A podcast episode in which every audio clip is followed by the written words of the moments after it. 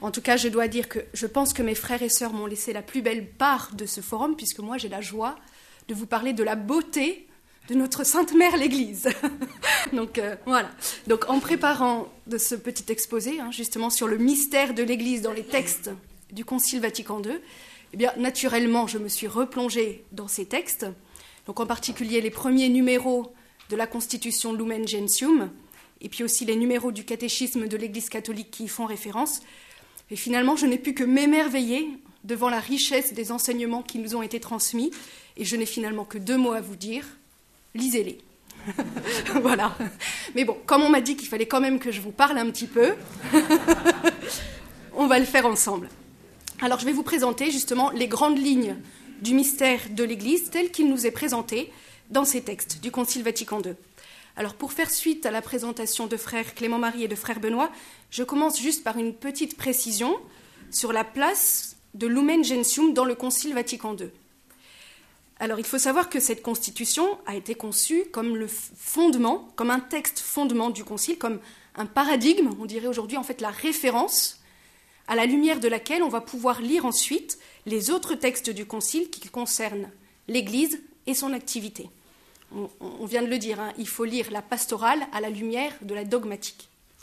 Et donc le cardinal Ratzinger disait à ce sujet Si l'inventaire critique des dix dernières années conduit à cette perspective, si elle fait comprendre qu'on doit lire Vatican II entièrement en orientant le regard dans le sens des textes théologiques centraux, donc en particulier de Lumen Gentium, et non à l'inverse, alors une pareille réflexion pourra être fructueuse pour l'Église entière et aider à la stabilisation dans une réforme saine. Ce n'est pas la constitution pastorale qui mesure la constitution sur l'Église, mais c'est l'inverse. Seul l'ensemble, pris autour de son centre réel, est véritablement l'esprit du Concile. Alors, la constitution Lumen Gentium est le fruit de quatre années de travail intense et elle avait pour objectif de présenter l'Église dans la beauté et le dynamisme de son mystère, avec foi et réalisme. Et elle constitue pour les pères conciliaires comme la carta magna à laquelle devra se référer tout approfondissement ultérieur de la doctrine sur l'Église. Alors, que nous dit exactement Lumen Gentium? C'est ce que nous allons découvrir maintenant. Donc, constitution sur l'Église, Lumen Gentium commence pourtant par ces mots que je vous cite Le Christ est la lumière des peuples, Lumen Gentium, lumière des peuples. Réunis dans l'Esprit Saint, le Saint Concile souhaite donc ardemment, en annonçant à toute créature la bonne nouvelle de l'Évangile, répandre sur tous les hommes la clarté du Christ qui resplendit sur le visage de l'Église.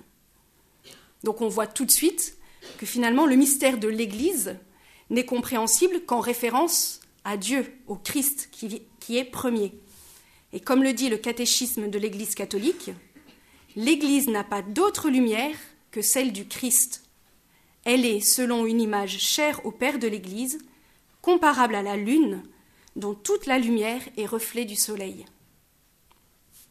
Donc, le discours sur l'Église est un discours sur Dieu, et ce n'est qu'ainsi qu'il est juste, écrit le cardinal Ratzinger. C'est précisément, dit-il, parce que l'Église est à comprendre de manière théologique, donc en référence à Dieu, qu'elle se dépasse toujours elle-même. Elle est rassemblement pour le royaume de Dieu. Et on peut même dire finalement que l'Église, c'est la réponse de Dieu face au mal et au péché qui entrent dans le monde. On voit, hein, le péché nous coupe de Dieu et nous divise. Eh bien, par son Église, Dieu nous reconduit à lui et nous rassemble. Il nous convoque. Et c'est justement le sens du mot ecclésia, qui signifie convocation, peuple appelé. On voit que l'Église est l'œuvre de la Trinité. Elle a été voulue par le Père et instituée par le Christ dans l'Esprit Saint qui continue à la guider au long des âges. C'est pour accomplir le dessein du Père que le Christ est venu sur la terre comme notre Rédempteur. Et l'Église, c'est le royaume du Christ déjà présent en mystère. Cette Église, elle est née sur la croix, du côté ouvert du Christ, comme l'épouse de Jésus, cette épouse pour laquelle lui, l'époux, donne sa vie.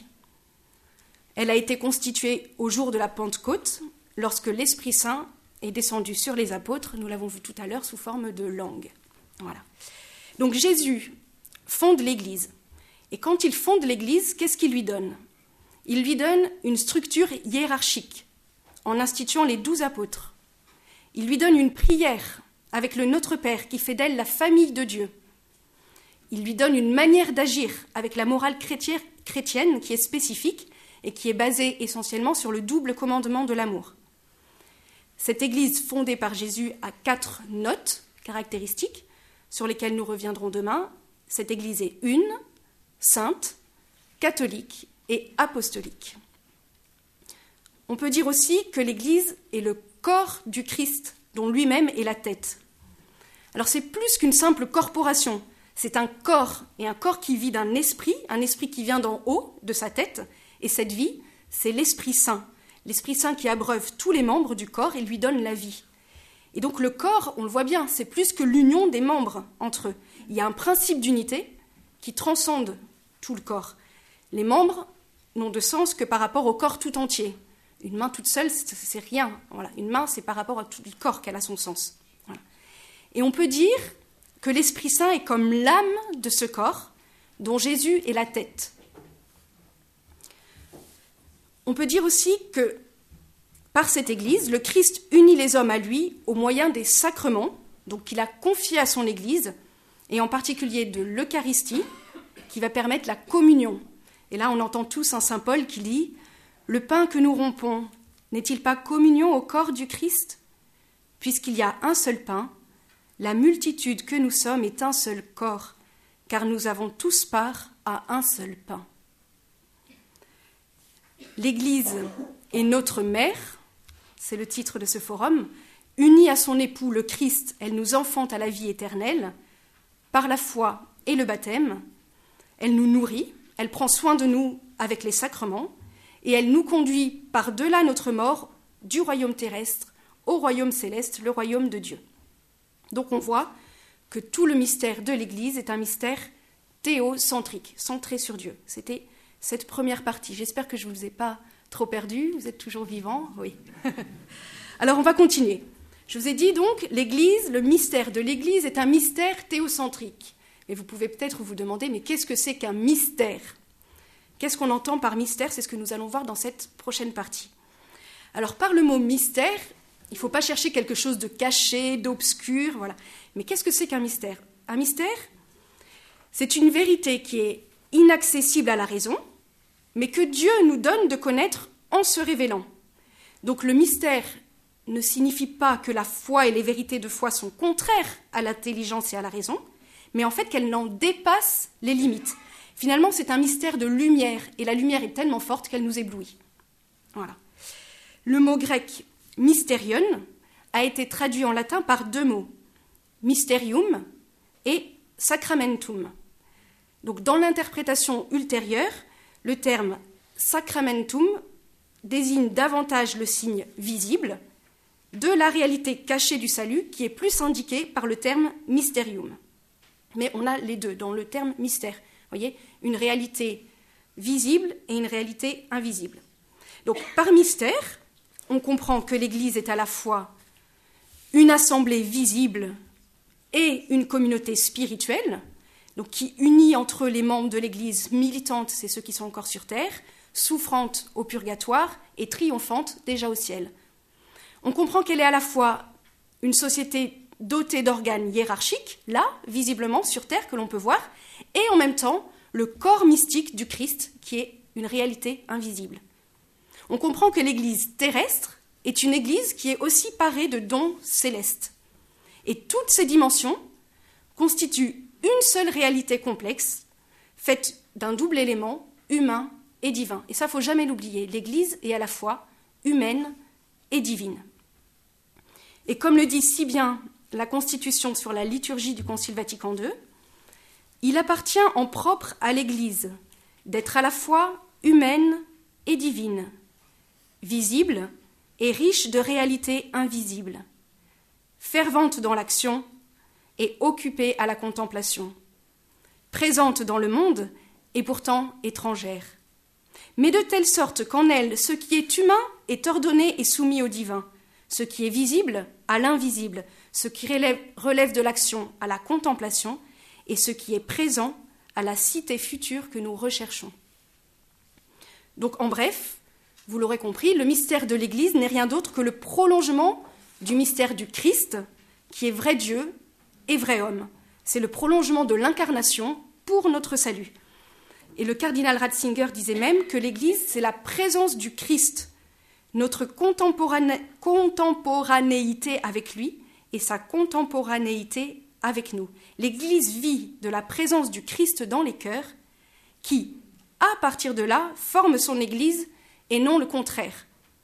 En fait, ce n'est pas l'Église formée qui accueille le Christ, c'est le Christ présent au milieu de nous qui crée l'Église. C'est la présence du Christ qui est première. Donc, nous en venons maintenant à la notion plus de sacrement. Je vous ai dit, hein. donc mystère, sacrement, c'est lié. Les pères du Concile Vatican II ont en effet pu dire que l'Église était en quelque sorte le sacrement de l'union intime avec Dieu et de l'unité de tout le genre humain. Mais alors, qu'est-ce que c'est qu'un sacrement? Eh bien, Comme le dit encore Lumen Gentium, un sacrement, c'est à la fois un signe et un moyen, un instrument. Donc, en effet, un sacrement, c'est d'abord un signe sensible, visible, d'une réalité invisible. C'est un signe institué par le Christ pour répandre en nos âmes la grâce. Donc, qu'est-ce que c'est que la réalité invisible? Eh bien, c'est l'union des hommes à Dieu, de laquelle va découler l'unité des hommes entre eux. Et cette réalité invisible est manifestée par la réalité de l'Église visible. Et donc, comme sacrement, l'Église est aussi un instrument du Christ, et elle doit rester dans les mains du Christ. Entre ses mains, là c'est le catéchisme de l'Église catholique que je vous cite, elle est l'instrument de la rédemption de tous les hommes. Elle est le sacrement universel du salut par lequel le Christ manifeste et actualise l'amour de Dieu pour les hommes.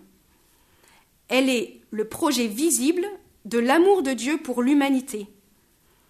Dieu, qui veut que le genre humain tout entier constitue un seul peuple de Dieu, que ce peuple se rassemble dans le corps unique du Christ, qu'il soit construit en un seul temple du Saint-Esprit.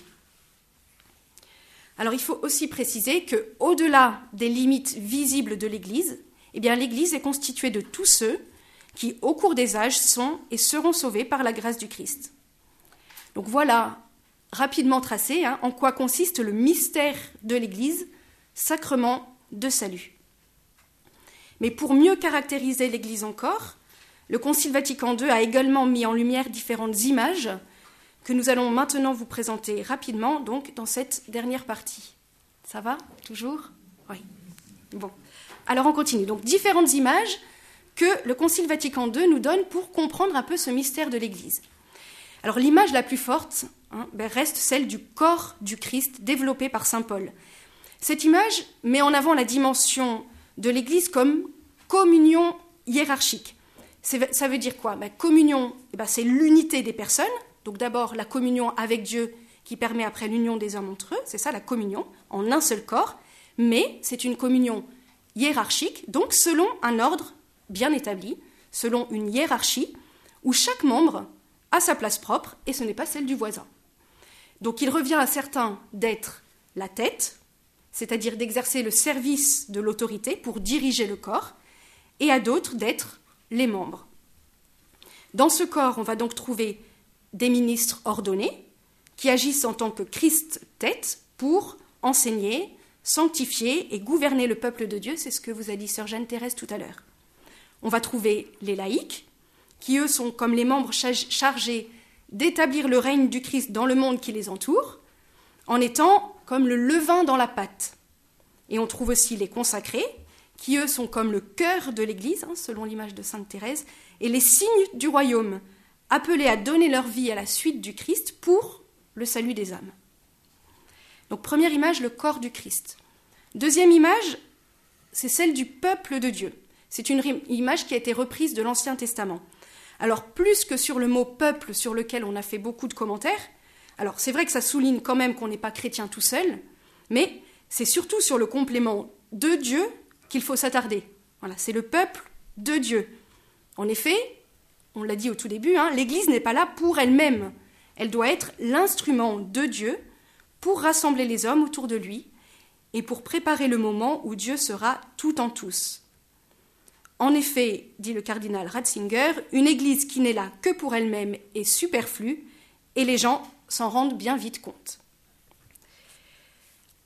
Les pères du Concile Vatican II ont également relevé, à partir de l'Écriture sainte, d'autres analogies, alors qui n'ont pas la même force que les deux premières images, mais qui nous permettent cependant de mieux saisir certains aspects du mystère de l'Église. Donc on va ainsi parler de l'Église comme du bercail et du troupeau dont Jésus est l'unique bon pasteur, qui donne sa vie pour ses brebis. Cette image nous montre en particulier que tous les autres pasteurs ne sont pasteurs que en dépendance de Jésus, qui est l'unique bon pasteur. C'est par participation à la propre charge de Jésus qu'ils sont pasteurs. Autre image, donc il y a celle des différents terrains de culture. Vous savez, on parle de du champ dans lequel euh, la semence est jetée, on parle de la vigne, de l'olivier, tout ça cultivé par le Seigneur. Eh bien, ces images annoncent que l'Église est le royaume de Dieu en germe, donc c'est qui montre que ça doit croître, voilà. Cependant, tandis que peu à peu elle s'accroît, elle-même l'Église aspire à l'achèvement de ce royaume, espérant de toutes ses forces et appelant de ses voeux l'heure où elle sera dans la gloire, réunie à son roi. Vous voyez, le but, c'est pas de rester une petite graine, c'est justement de se déployer. On pense surtout à l'image de la vigne qui insiste sur le fait que nous devons porter du fruit, et du bon fruit, et comment? En restant unis à la vigne qu'est le Christ. Alors, autre image, celle de la construction de Dieu. On parle parfois du temple saint, de la maison de Dieu dont Jésus est la pierre angulaire, la pierre d'angle. Alors ces images soulignent une fois de plus que c'est Jésus qui est le fondement de l'Église et que nous-mêmes, nous devons prendre part à sa construction en devenant, dit Saint Pierre, des pierres vivantes. Et ça indique également que l'Église est un édifice spirituel destiné à rendre gloire à Dieu et à lui rendre des sacrifices spirituels. On va aussi parler de la famille de Dieu, dont les membres, en se tournant vers un même Père, on peut penser à la prière du Notre Père que Jésus nous a laissé, et eh ben, se reconnaissent tous frères. Aujourd'hui, on dit qu'on est tous frères, mais on ne sait plus qui est notre Père. Voilà, le premier, c'est Dieu notre Père, et c'est comme ça que nous sommes tous frères. Et enfin, dernière grande image, on fait référence à la Jérusalem d'en haut, voilà notre mère, ou à l'épouse sans tache de l'agneau sans tache. Alors ces images soulignent davantage la dimension eschatologique de l'Église, donc toute tendue vers le ciel. Et aussi, cela fait référence à l'alliance nouvelle établie entre le Christ, qui est l'époux, et son Église, l'épouse. Voilà quelques grandes images que le Concile nous donne pour essayer de mieux aborder ce mystère qu'est l'Église. Alors pour conclure cette petite présentation sur le mystère de l'Église tel que le Concile Vatican II nous l'a présenté, eh je laisse la parole au Saint Pape Paul VI, qui a ainsi résumé l'apport de l'enseignement du Concile lors d'une audience générale de 1969. Alors je le cite pour conclure. Le Concile nous appelle à l'étude et à la compréhension de l'Église.